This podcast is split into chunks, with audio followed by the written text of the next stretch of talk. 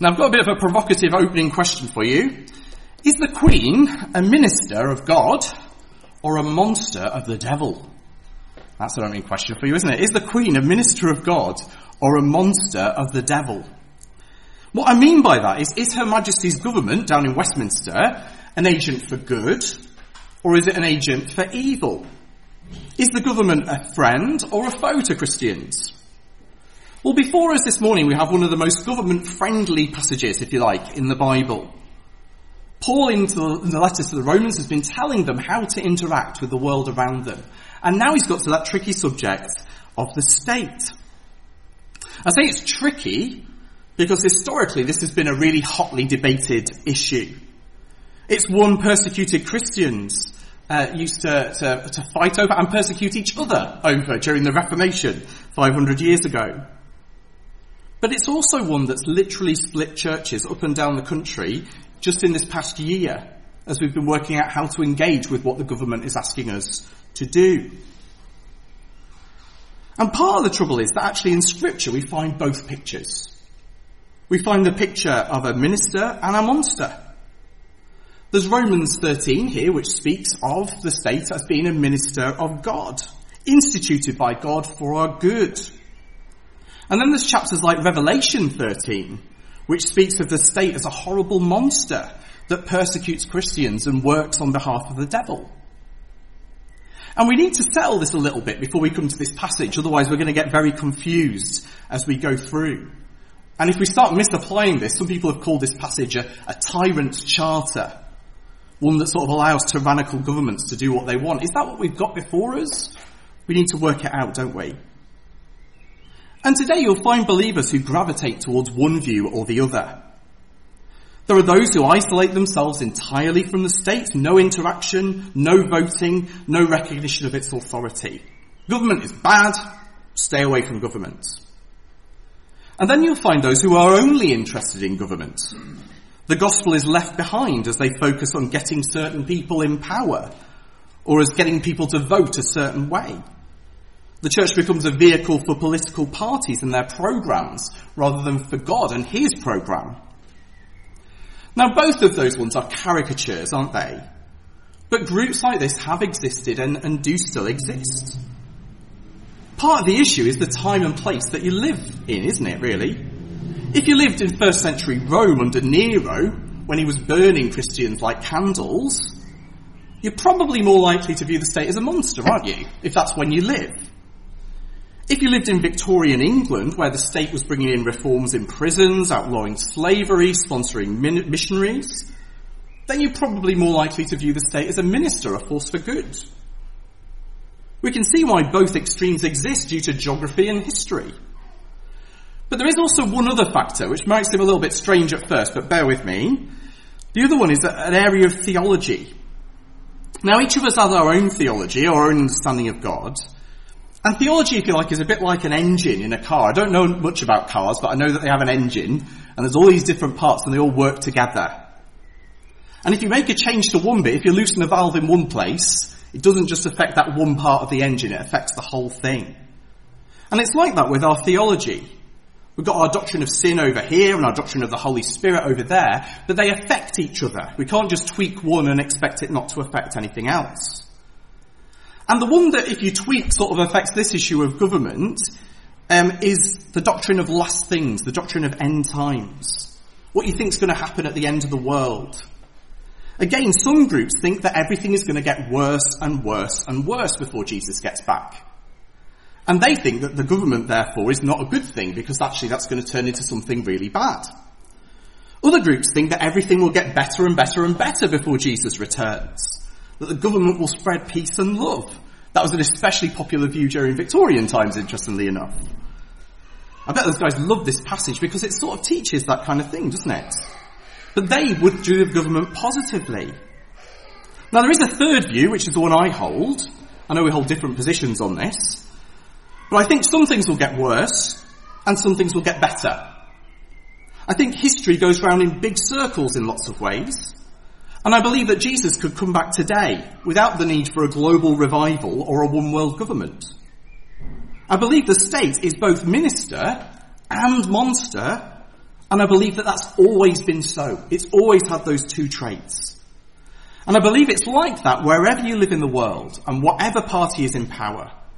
It doesn't change from one to the other depending on who's in government. It just varies over time. So if that's true, then Paul here is also writing to people whose government is both minister and monster. Indeed, he's actually writing in the early days of Nero. Nero hasn't got to his worst here, but he is starting out. Now this sermon is on Romans 13, not Revelation 13. So it'll sound a bit like Romans 13. It'll be understood in the light of other passages, but the focus this morning will be the church as minister. If you want the church as monster entirely, then we'll have to wait until we do a series on Revelation, um, which might be some time. We'll see how it goes. So after that long introduction, our points will be a bit briefer, but what does our passage have to say to us then? Well, first of all, it teaches us submission. Submission. Now, monster people are having kittens at this point. The idea of submitting to the government and, uh, you know, if it's going to be so awful. But the passage here teaches us to submit to earthly authorities. So if you have a look at verse 1, it says, let every person be subject to the governing authorities. What it's saying here is that our default position should basically be to obey them, to do what they say. And this fits with what we've been seeing in our section in Romans, doesn't it? It's about our life as living sacrifices in view of God's wonderful mercy towards us, caring for our enemies, standing with our brothers and sisters, laying down our lives in service to Him. Well, this bit is no different, is it? It's not always fair. It's not always glamorous. But being a sacrifice isn't, is it? That's part of what we do. So our default position is to do what the state says. And not just the guys down in London either. Local councils are earthly authorities. I should say Richard, who's a local councillor, did not ask me to say that. But that is true. Local councils are an earthly authority. Policemen and women are earthly authorities. Traffic wardens are earthly authorities. You see, this gets very nitty gritty. It gets very practical, doesn't it? Now, many of, I know many of you are thinking, but what about this? What about this exception? What about this exception? What about this situation? Do we submit then? Well, we'll come to those in, in due course. But the norm, the normal situation is compliance, is submission.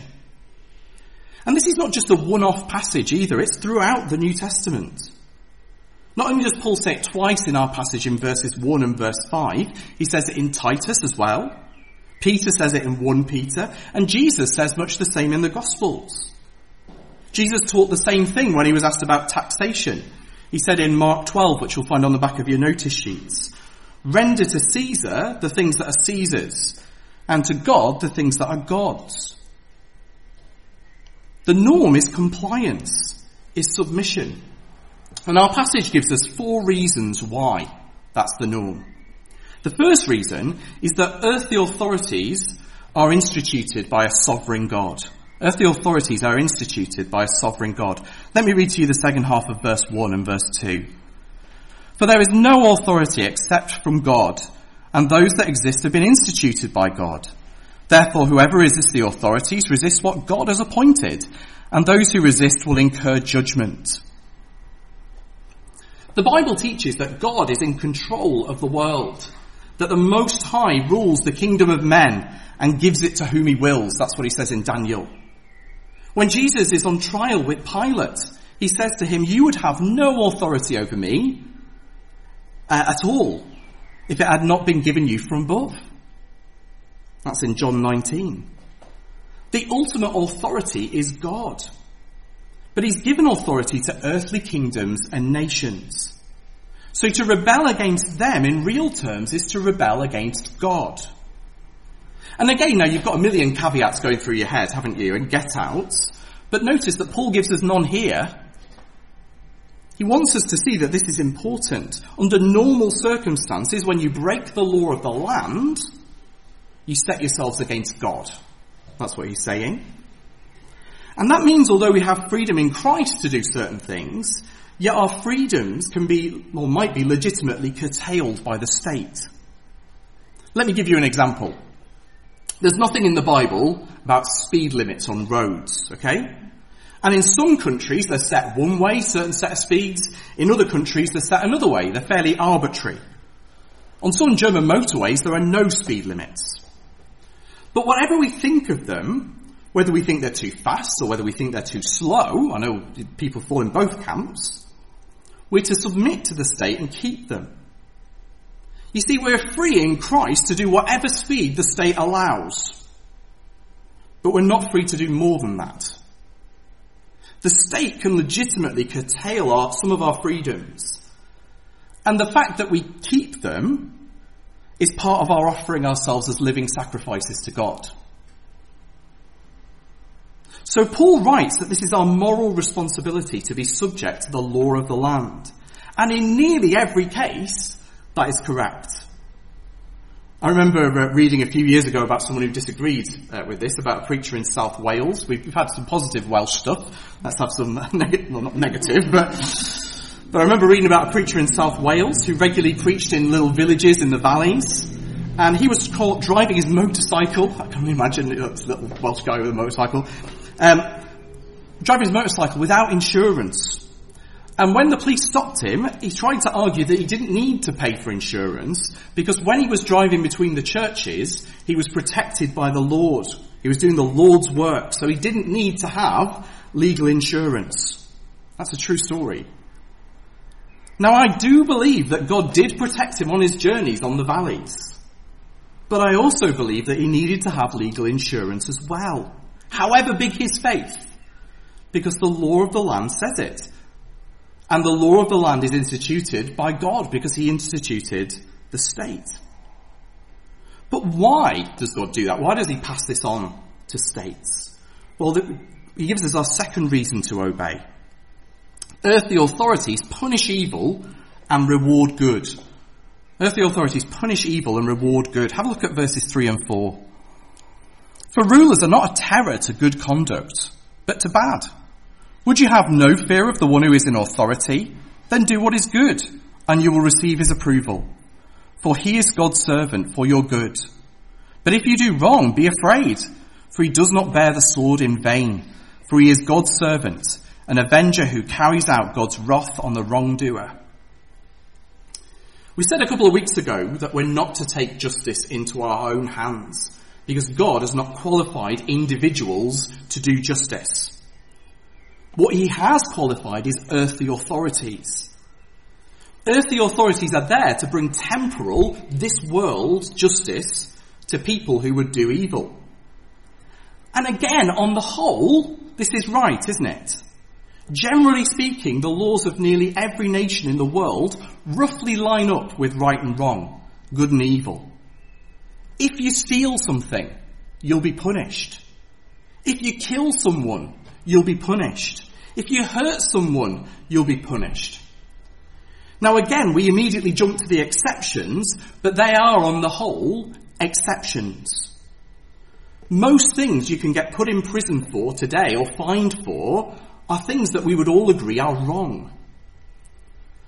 Far more Christians, certainly in the West, get put in prison for fraud, sexual misconduct, perjury, and dodgy dealings than get put in prison for preaching the gospel or teaching something controversial from the Bible.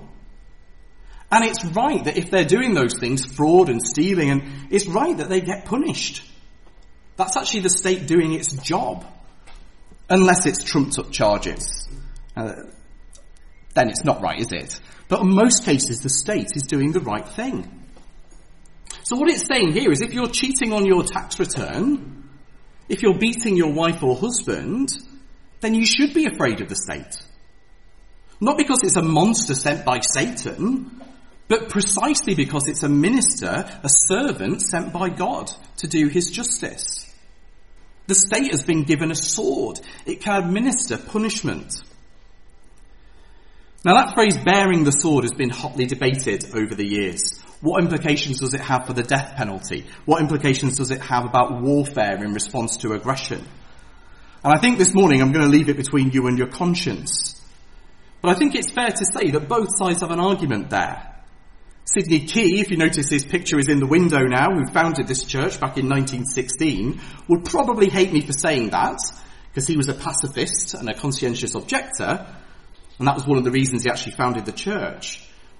But I think it's not quite a clear-cut issue, and we have to learn to love one another, even in the face of disagreements over issues like that. So that's the second reason, because they generally punish good, uh, no, punish bad and uh, reward good. The third reason we're to submit to earthly authorities is conscience. Have a look at verses 5 and 6. Therefore, one must be in subjection, not only to avoid God's wrath, but also for the sake of conscience. For because of this, you also pay taxes, for the authorities are ministers of God attending to this very thing. What it's saying here is that we're not just to submit to the state to avoid punishment. We're not to be those who uh, submit to the state just when they're watching. We submit to the state because we believe it's the right thing to do. And if you think about it, that should change our attitude to submitting to the state. It's not about not getting caught. It's not about not trying to sort of move out of the way of those CCTV cameras so they can't see what you're doing. Actually, if we want to be submitting to the state, we want to be model citizens, don't we? Not just when they're watching, but all the time. So let's give a local council example. We won't litter, even if we know no one's watching.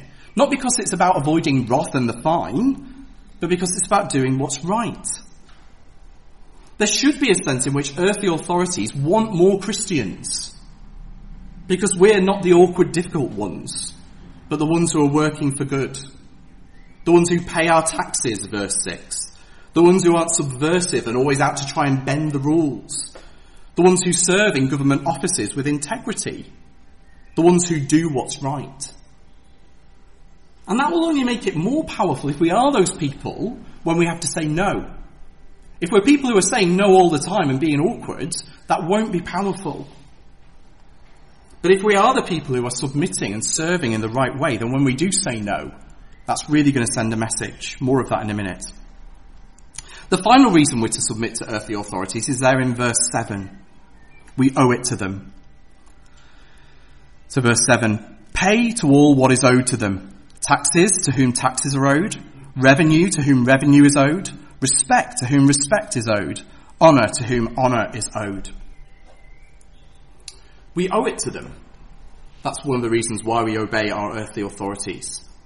He lists off four things there that we owe to people in authority. Basically, in, in sort of modern English, direct taxes, indirect taxes, respect, which is literally fear, and honour. Now that doesn't mean that we're lapdogs and bootlickers, but it does mean that we need to think about how we speak about those in authority. Do we pay them their due honour and respect?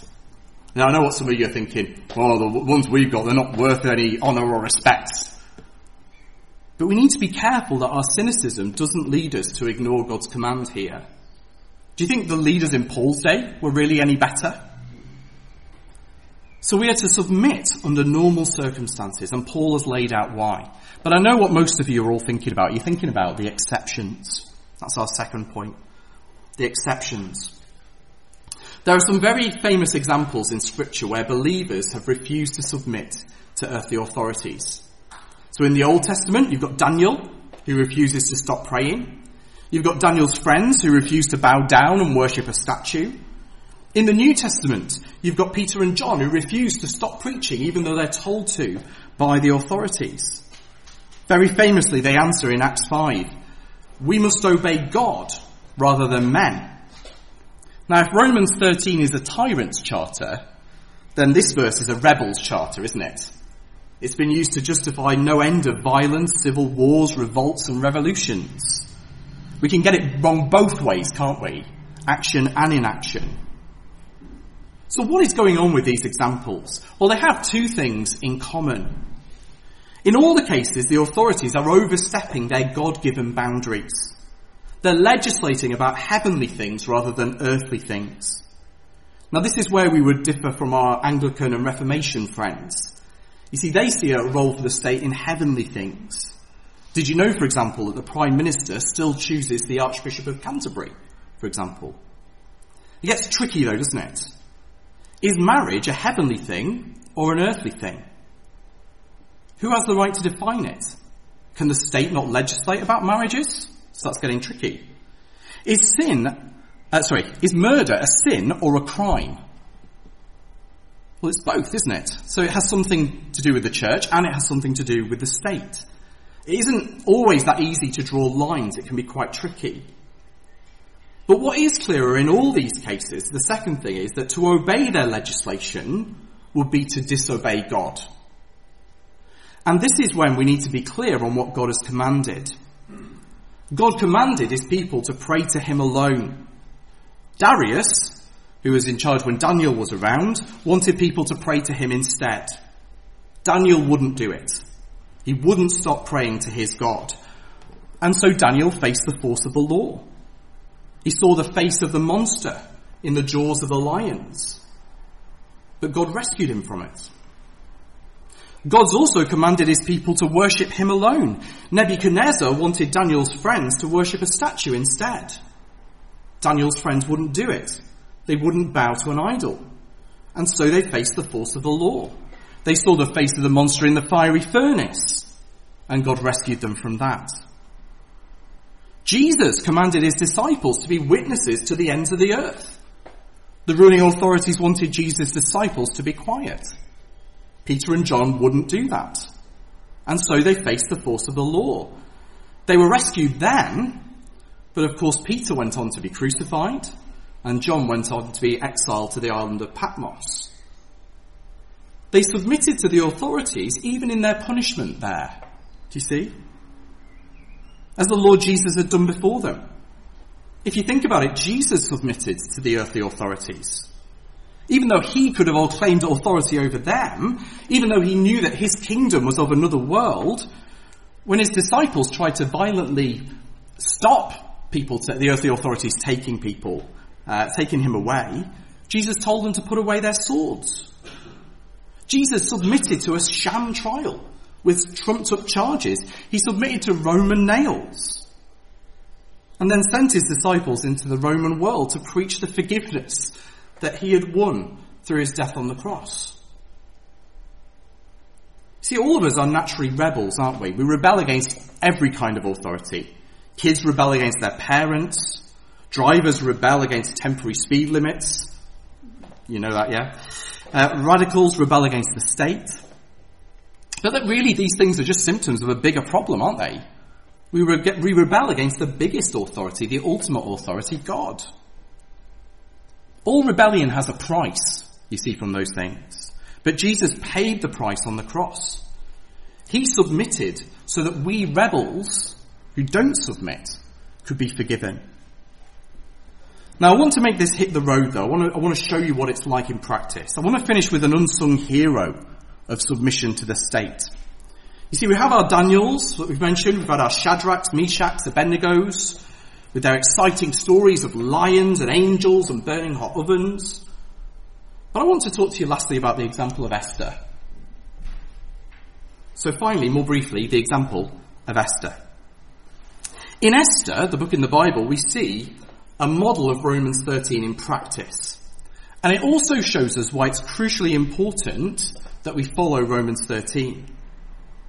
Esther in the Bible is shown as a model of submission. If you don't know about Esther, she was one of God's people who lived a little while after Daniel, and she was also in exile like Daniel. She ends up being made queen because a previous queen, Vashti, refused to submit to the emperor. She is supposed to be her polar opposite. That's what we're supposed to see. She too sees the face of the monster. There's a man called Haman who plots to use the state to wipe out God's people. But she wins over the emperor by her submissive behaviour. You see, Haman had got a law passed uh, uh, by telling the king this. This is what he told the king about Esther's people, Esther 3 verse 8. There is a certain people scattered abroad and dispersed among the people in all the provinces of your kingdom. Their laws are different from those of every other people, and they do not keep the king's laws. So that it is not to the king's profit to tolerate them. What he told the king to try and get the king to wipe them out was basically these guys don't submit. They don't follow the king's laws. They don't respect them. And so really you're better off without them. He doesn't know at this point that these are Esther's people. But when he finds out, he dismisses, dismisses the charges out of hand. How could this people, how could Esther's people possibly be so rebellious and unsubmissive to the king? How could they possibly, when there's Esther here, the model of submission? You see, even Daniel and Daniel's friends are a model of submission until they have to disobey. If you think about it, they, they end up in high office, don't they? But from Esther, we learn a powerful lesson. Submission does not equal silence. Her submission won the ear of the emperor, and then she used her position to speak. Same with Daniel, same with his friends, same with Nehemiah, if you look that one up. Same with others like Paul, who stands trial before Felix, and eventually, we presume, before Caesar. Their submission, when they were able to, put them into a position where they could speak when they were unable to submit. So submission does not equal silence. And we need to try and act like Esther's when the state is trying to be minister, not monster. When it is trying to act for our good. But that doesn't mean we remain silent. We can exert influence on government through legitimate means when it comes to those unexpected consequences of what the government is doing. I'm glad that we have folk from the FIEC, that's the part of the group of churches that we're in, talking to high levels of government about the COVID regulations. I don't see that as colluding with the enemy. I see that as doing what Esther did, what Daniel did, working through legitimate channels. I'm glad that there are Christians in Parliament raising the issues that we have and being able to point to Christians, not as subversives and rebels, but as good citizens who are trying to obey and trying to work towards the good of their neighbour. Now, I know this is the giant COVID elephant in the room, isn't it? Especially with the, the week ahead coming. As Richard mentioned earlier, we hadn't planned it this way. But under normal circumstances, much of what we're saying isn't really that controversial, is it? But at the moment, it's splitting churches as we speak. And we still don't know what's going to happen in the next few weeks. What I want to say is this. If we take this passage seriously, we need to be submit, willing to submit where we can.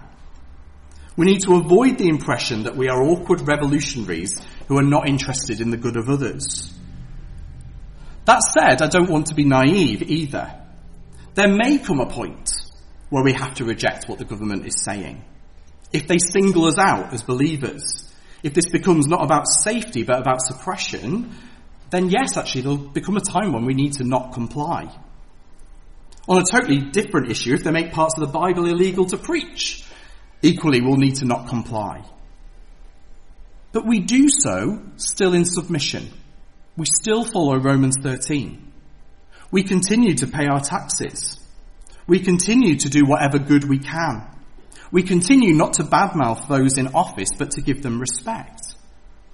And we make it clear that we disobey with a heavy heart. Not like we've been gunning for this the whole time. And if we're put in prison, we go. Not silently, but submissively. If we're fined, we pay as we're able. So if you're really keen on uh, rebelling against the COVID restrictions, you better start saving. It's about £10,000 a week. And I'm classed as a centre manager, so I might need a loan. I just don't know while we're talking about it. But seriously, where we can, we want to be Esther's. And if we need to be, perhaps we'll need to be Daniel's. But whatever we do, we must take Romans 13 seriously. So the Queen is both a monster and a minister. If you're listening, Your Majesty, then I say that with the utmost respect. But then Paul wrote this under Nero, didn't he? Nero, who a few years later would chop off his head. If Paul can tell them to submit to that, then we can submit to those that God has placed over us. Let's pray that God would give us the strength to do that. Let's pray. Father God, thank you that in many ways the state is a gift. Father, thank you for our government. Father, thank you for those who are work as judges and in different areas of government. Father, we pray in your mercy that our state might not become one who oppresses Christians more, but Father, might be one that allows us our freedom. We do pray uh, for the coming weeks. Father, we pray for the freedoms that we've enjoyed before. Uh, Father, we pray that we might be able to spend more time with one another and be able to be indoors, Father, if the weather turns bad. Father, we know these are very nitty gritty issues, but Father, we know that you are sovereign, even in the smaller things. So, Father, we pray that you would turn the heart of the King or the Queen or the government, and that, Father, we would soon be able to enjoy these freedoms, but help us to submit in the meanwhile. In Jesus' name, Amen.